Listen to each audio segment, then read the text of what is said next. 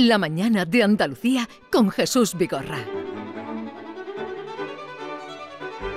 Vamos a concluir esta semana en la que hemos tenido esa jornada sobre monarquía o república, precisamente hablando de la realeza pero de la parte más íntima, porque nos llegó el libro de Marta Cibelina, Los Borbones y el Sexo, de Felipe V a Felipe VI, y hoy está con nosotros, trabajó muchos años como periodista eh, en, toda la, en todos los géneros de periodismo, eh, columnista, colaboradora de medios, en fin, tiene su propio blog también donde escribe sobre los temas eh, que le gustan y hoy está con nosotros Marta Cibelina, buenos días. Buenos días, Jesús. ¿Conoces a esta...? Hombre, a Norma pues desde que éramos como pequeñitas, hace, muy poco, hace realmente poco, pero bueno. Parece que el tiempo no pasa por nosotras. Estamos divinas, especialmente ella. No, no, no, tú también. Mm, cuando me llegó el libro, digo, a lo mejor hay una incorrección porque los borbones y el sexo, no sé si, digo, a lo mejor ha querido escribir los bombones y el sexo. A, los borbones le gustaba el sexo. Eh, más que los bombones, muchísimo, muchísimo. Es una cosa, lo llevan en... Eh, eh, genéticamente va la predisposición hacia el sexo la, llevan de, cuna, de, cama. Esto viene marcado y, y, bueno, lo han heredado todos, prácticamente todos. Bueno, hasta sobre todo, mm, sí, sí, sí, todos. Hay, una línea continua hasta, hasta ahora, realmente. Lo que pasa que, eh, por decirlo de alguna forma, Felipe VI no borbonea tanto. Felipe VI es mm, el menos, no, quiero decir que sea el menos sexual de todos, pero que es el que menos está dando que hablar. Esa palabra, borbonear, que yo no sé si no la ha aceptado todavía la Real Academia, no la ha metido todavía en el diccionario. Hay que meterla. Eh, ¿Qué es borbonear? Borbonear es hacer eh, practicar el sexo pues pues con ganas con gusto con eh, disfrutar del sexo como si fuera eh, más importante que cualquier otra cosa, más importante que comer incluso y que beber. O sea, disfrutar del buen sexo como si fuese... Te voy a comentar una anécdota porque le criticaron a Alessandro Lecchio que le leí el libro, creía que me lo de presentara, pero no se atrevía, no se atrevía y decía, lo dijo en la tele un día que le preguntaron, ¿cómo puedes leer eso que es de tu familia? Y dice, a ver, el sexo es lo más divertido que hay en el mundo y el libro es muy divertido y el que no practica el sexo es porque no puede. O sea, no, porque no puede, así lo dijo y además eh, eh, le ha encantado el libro, se lo ha pasado muy bien. Eh, anda por la tercera edición ya el libro, ¿no? Sí, y vamos a Portugal. A Portugal. Y, estamos tanteando Francia porque aparecen muchos personajes franceses. Es que es todo bien, los Borbones son franceses y todo viene, todo arranca de Luis XIV, que era una máquina. Era una máquina sexual. Entonces, dirías que la, la, dinastía de los Borbones ha sido la más sexual, la más, la que ha tenido más potencia sexual o la que más ha borboneado. Sí, sí, sin lugar a dudas. Bueno, Gengis Khan, está también hay un precedente que es Gengis Khan, que dicen que descendemos como un 40% de los europeos de, él, una cosa así, es exagerada las cifras, pero no, está, está demostrado ¿eh? genéticamente, porque eh, pues mm, eran polígamo y tenían eh, decenas, centenares de mujeres, luego mm, sí, pues aparte de, de, este hombre, aparte de Gengis Khan, yo creo que no hay, no hay una comparativa igual. Tenemos sangre borbónica, entonces, más de uno que no sabemos. Sí, me sorprendió especialmente por la zona de Segovia. Hay muchísima gente que tiene un parecido exagerado con, con, los borbones. Pues se ven Porque los borbones, eh, claro. la nariz. La nariz y también la mandíbula, ¿no? El... La mandíbula, lo que pasa, la mandíbula tiene un pelín algunos de, mandíbula austria, de prognatismo, pero mm, ya lo han perdido prácticamente. O sea, eh, Felipe V sí lo tenía, pero bueno, Juan Carlos mm, primero tiene una barbilla muy bonita y muy bien hecha y, Felipe VI, ¿no? Pero, pero ese cierto parecido esa nariz, esas cejas rubias, esos ojos así como eh, medio de pena, medio pícaros, medio de alegría. Mm, se los detectas a muchísimos segovianos y que me perdonen, pero es verdad.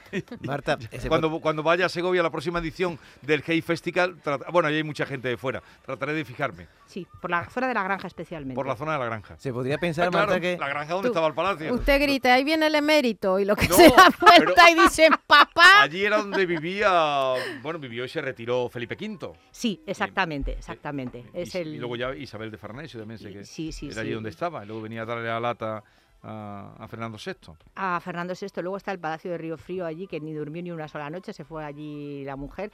Que es el, a mí me parece el más sexy de todos los palacios, Ah, el, el el Palacio de Río Frío. el de Río no lo Frío. conozco yo el de Río Frío. El de Río Frío. Y está eh, bastante relacionado con Alfonso XII y, bueno, María de las Mercedes no pasó allí ni una sola noche. Pasaron una noche, la noche de bodas la pasaron la... Si queréis leer, bueno, no quiero destripar el libro, pero No, hay no, un pero capítulo muy a- interesante dedicado a, a una sevillana muy famosa que es María de las Mercedes.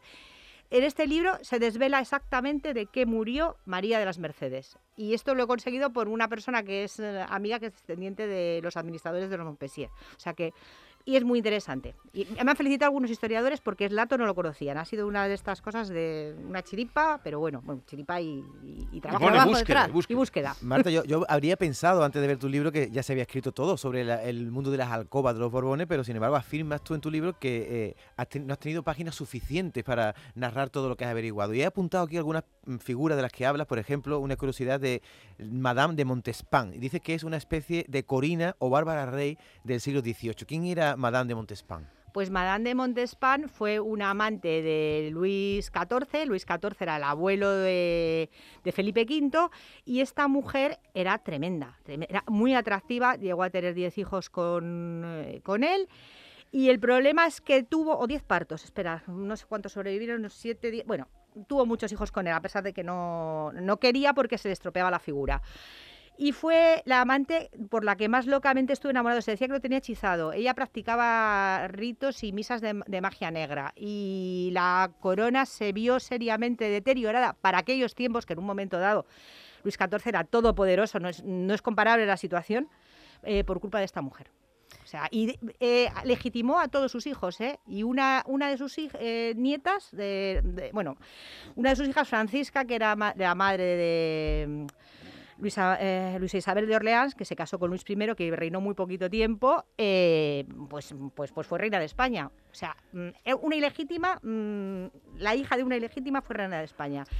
Y Madame de Montespan era un bicho. En la serie de, de Versalles, ¿la habéis visto la serie de Versalles? Sí. Es, la- retrata muy bien, la retrata muy bien. A ver, Isabel II, que Ah. se habla de ella, mm, el otro día en estas jornadas también se habló de la reina ninfómana. ¿Era cierto que era ninfómana o era una mujer libre y Pues- fresca? ¿Cómo la definiría? El Papa Pío IX dijo, e putana ma e pía. Sí, exacto. Es puta pero pía. Es puta pero pía. Sí, ay, es verdad, es verdad. Era, muy, era una mujer extremadamente generosa, tenía unas intenciones buenísimas, era muy buena gente y luego la diferencia entre ninfomanía o una afición excesiva por el sexo, ¿por qué la llaman a ella ninfómana y a otros no les llaman sátiros? Es que me parece de un machismo absoluto. Hace poco estuve, pues hace dos semanas presentando el libro y había un psicólogo sexólogo en el sitio de, de que dirigía el, el sitio donde estábamos, en, era una galería de arte, pero bueno, se da la casualidad de que el, era eh, psicólogo y le pregunté, digo, ¿es ninf- ¿era ninfómana o era adicta al sexo? Dice, poca diferencia hay. A ver, mm, yo creo que no era adicta al sexo, le gustaba mucho practicar el sexo, como le ha podido gustar a alguno de sus descendientes. Es que hay mucho machismo, ¿eh? Claro. Eh, también- Desde luego. Y luego también hay un problema que tienen el tipo de las mujeres con poder. eh, los hombres se sienten castrados. Es muy, tú sabes más de estas cosas porque has llevado un programa de sexo, Norma. No sé lo que me puedes decir al respecto, No, no, pero que se sienten, que- pueden sentir- se sienten frustrados. Pero también es verdad que eh, a lo mejor hay una mala prensa, ¿no? Porque tiene que ver con el machismo. Lo que nos puede llegar de la historia, una ninfomanía, también puede ser una mala publicidad que se hace sobre una figura histórica, en este caso la mujer, se le llama ninfómana para desprestigiarla. A ver, eh, yo tenía la teoría de que no era ninfómana, pero también voy a decir otra. Eh, no era ninfómana, le gustaba muchísimo el sexo, ¿sabes? Nada más. Eh, tenía, ah, tuvo muchísimos amantes, desde Temístocles Solera, que le dije yo el otro día, una- este hombre tiene un libro, porque era un capitán de, de, bandoleros italiano, que era tenor, era aguador, porque decía que le prefería descargar, agarrar las espaldas que el cerebro, que era sano y estas cosas, pero sobre todo este, es que eh, este hombre llegó a cortarle la cabeza a un, a, a un señor y la llevaba en una pica. Pues eso fue uno de las amantes de Isabel II. Y el otro día en la presentación del libro, mm, una amiga mía me suelta de repente que yo no sabía que era, tenía familia de la realeza o, o alguien de su familia había vivido en palacio o algo por el estilo y me suelta de repente. Es que había gente a la que le decía, vuelva usted mañana. Yo no sé si eso es ninfomanía o no, pero hacía lo que le daba la gana. También, eh, quizá al casarse con eh, quien se casó, Francisco de Asís, eh, ¿no era Francisco el nombre que tenía? Francisco de Asís. sí. Francisco de Asís. eh, pues claro, mm, al casarse con un personaje así, que la noche de bodas dicen que llevaba más cintas que ella en Sí, el más vestuario, más cintitas, pues a lo mejor por eso tuvo que buscar eh, abrigarse fuera de, de la pareja. ¿No? Sí, había un. eh, la reina Victoria de Inglaterra se casó con un hombre muy guapo, el, eh, el príncipe Alberto. Pues había un primo de, de este hombre que era guapísimo, que nos hubiera ido de otra forma si se hubiese casado con él. Tiene unas cejas impresionantes, muy, muy guapo. Pues seguramente, pero, pero yo creo que, mm, que al final hu- hubiera sido por naturaleza, eh, por naturaleza infiel. Era muy generosa, muy desprendida y, y también le gustaba dar su cuerpo con alegría. Se- ah, hay una anécdota muy buena que la cuento en el libro que me enteré que perdió el corsé en Lardi. No se sabe si comigo demasiado cocido o tuvo un apretón, pero ahí apareció el corsé de la reina en Lardi y, y ya está. El restaurante Así. Las de, Madrid, Madrid que está tocando la calle Príncipe, ¿no? Exacto, sí. Tocando la puerta. Yo, yo la primera vez que fui allí a ese, no sé si se sigue dando ese cocido tan extraordinario que ponían, pero me dijeron, "Eh, aquí estaba, eh, vamos, que era lo, lo enseñaban, este era el resguardo de la, de la Sí. reina Isabel II. Sí, y, y luego lo que tenía era eh, muy mala suerte con los hombres en un momento dado, porque O'Donnell, que era muy guapo, pues estaba enamorado de ella, pero justo con... Y, lo que pasa es que le gustaban morenos, le gustaban morenos y, y brutotes, y O'Donnell era como demasiado escocés, demasiado rubito, Sí. ojos claros, así más, demasiado elegante para ella. Marta, afirma en tu libro que te ha, sido, más fácil hablar de los dos últimos capítulos. ¿Por qué? Porque de los anteriores Borbones tú no lo has conocido, solo son referencias y notas y cartas y tal, pero a Juan Carlos I y a Felipe VI sí lo has conocido. Y hablas ahí de una mujer italiana, me gustaría que hicieras un comentario sobre eso, una famosa e importantísima mujer italiana que le regaló una corbata a Juan Carlos I y que cada vez que lo veía dando el discurso de Nochebuena en Italia empezaba a aplaudir. ¿Quién era esta mujer y qué papel jugó en la vida de Juan Carlos? A ver, pues está clarísimo. Era una mujer que eh, decía que para, rey, ¿no? para hacer bien el amor hay que venir al sur. Lo importante es que lo hagas con quien vengas tú. Y ya no digo nada más porque bueno, tampoco, pero tampoco, tampoco pasa nada. Tampoco pasa nada. No creo, no está ya, pero bueno, ya. mm, Le regaló una corbata. le regaló una Y corbata. el rey se la Y ponía le- en el discurso. Sí, y entonces empezaba, otra vez, bravo, otra vez. y así era. Hay, se hablaba también de otra italiana, pero yo ya no me voy a meter en esos follones. ya no. ¿Cuál Eso es el rey eh, de todos los que eh, salen en tu libro? Bueno, son en este caso los Borbones, más fogoso. Más fogoso, más fogoso. Felipe V, sin lugar a dudas. Felipe V. Sin lugar a dudas, Felipe V. ¿Y el más casto, Carlos III? el más casto, Carlos III, sí. Y lo que pasa es que estoy con otro tema ahora y tal viendo y no era tan buena persona como se decía, ¿eh?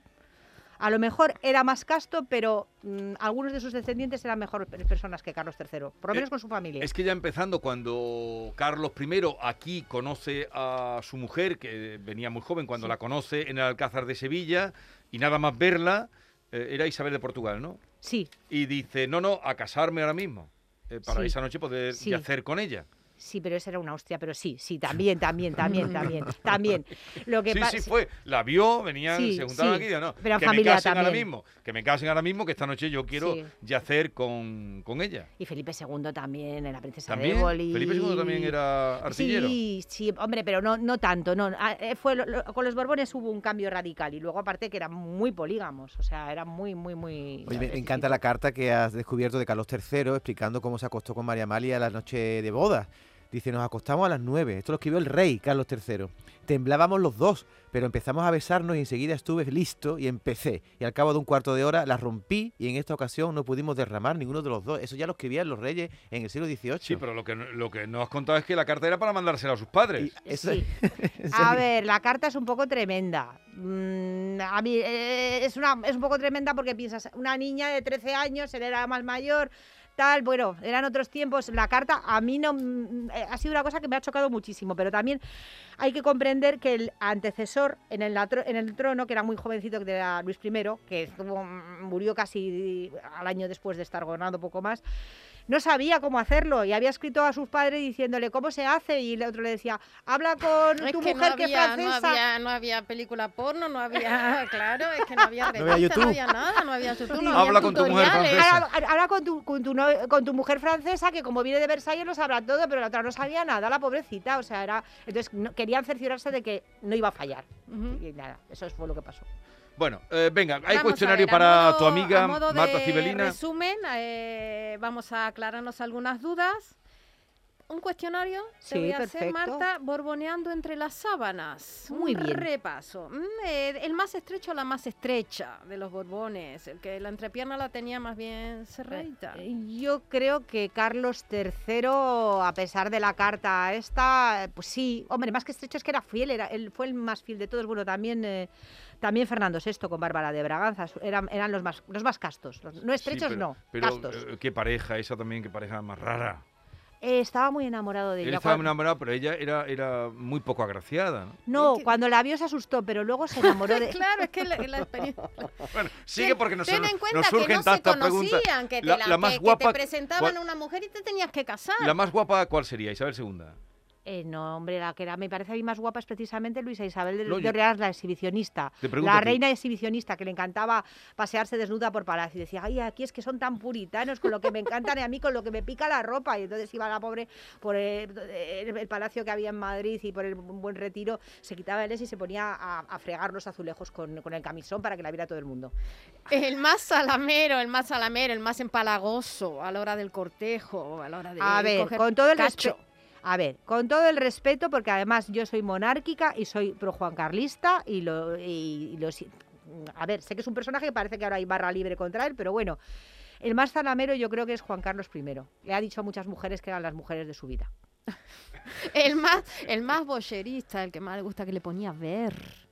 Hombre, Alfonso XIII. Claro. Alfonso. XIII y sus películas, ma- maravillosas películas que, que son más interesantes y dicen que son más excitantes que las de las máquinas de coser que estas que hay por ahí. así Más actuales. naturales, desde luego, porque Sí. donde hay pelo hay alegría. Sí, sí, sí, tremendo, Es tremendo. pero verdad, es, que es verdad, es verdad. Aparte es una, una- un cuerpo tipo Rubens. Sí, Son cuerpos sí, tu- es una El más morboso, pero en plan desagradable. Fernando VII, era repugnante, era repugnante. Yo he pasado asco eh, con algunas anécdotas. Por ejemplo, coleccionaba los camisones de las mujeres vírgenes con las que se acostaba. Y luego, mm, es que era muy mala persona, es que Fernando VII era muy mala persona, entonces mezclas el sexo con todo. Estaba muy bien dotado, también te digo. Tenía el pene deforme, ¿no? No, deforme no, muy grande. Muy grande. ah. Era como lo del WhatsApp famoso, no vamos a entrar, que estamos, mm, Eh. en fin, pero veamos. El más insaciable, siempre quería más, más, más. eh, Felipe V, aunque fuera siempre con la misma mujer, lo cual llegaba- llegaron a intentar buscarle un reemplazo a la- para que las reinas no se le agotaran y se le cansaran tanto, y él no quería porque él era muy cristiano, muy católico y solamente quería con su primera mujer y con la segunda. De hecho, estuvo hasta el último momento de la muerte de su primera esposa. Eh, dale que te pego, pobrecita mía. Me imagino que era el que más rendía en la cama. Hombre, claro, por supuesto. Era bipolar, pero casi toda la gente con enfermedades mentales, por- bueno, no, no, no me voy a meter en esas regionales. El más infiel. El más infiel. Sí, Ay, madre mía, hija, está clarísimo, A no ver. sé. Juan Carlos. todos un poquitito. Pero, a ver, pues yo creo que un poco, no sé, no sé, sí, sí, no, Isabel, Isabel, pero es que Isabel la pobrecita, ¿qué, qué remedio iba a tener? Yo creo que el más infiel, pues, pues, pues, pues está clarísimo, eh, yo creo que sí. El que llevaba mejor los cuernos. Hola, que llevaba mejor los cuernos. El que llevaba mejor los cuernos, Carlos IV, hasta tal punto que yo he llegado a plantearme si se hacía un trío con Godoy o algo, porque eso era ya exagerado. Sí. Esa- yo llegué a pensarlo, ¿eh? Era- Bueno, el más pero- dotado creo que lo has dicho. Sí, Sí. sí, pero también hay actuales que también que también están bastante bien dotados. ¿De los que están fuera o de los que están en España? Eh, el que está fuera, Y para terminar, el menos, ¿no? O el que podemos decir, menos, ¿no? yo, yo creo que están, han estado todos bien dotados. Hombre, siempre se ha dicho que la estatura es inversamente proporcional a la teoría de la llave. Se lo preguntaron un día a Bertino Osborne de si era verdad que, que, bueno, que no sé, que la llave del armario es grande, son pequeñitas. Pues mm, creo que en el caso de los Borbones esto no se cumple. Creo que no. Pero bueno, habría que, no sé. Eh, Pues, los Borbones y el sexo de Felipe V a Felipe VI de Marta Cibelina está publicado en La Esfera. Ya ven eh, lo divertido que es, porque esto también forma parte de la vida y de nuestra historia. Aparte Gracias. tiene cosas de historia, nos recuerda el Tratado de Utrecht, nos nos recuerda muchas cosas, no Eh, solamente Marta, sexo. gracias por la visita y seguiremos Encantada. hablando de todo esto que tú sabes tanto.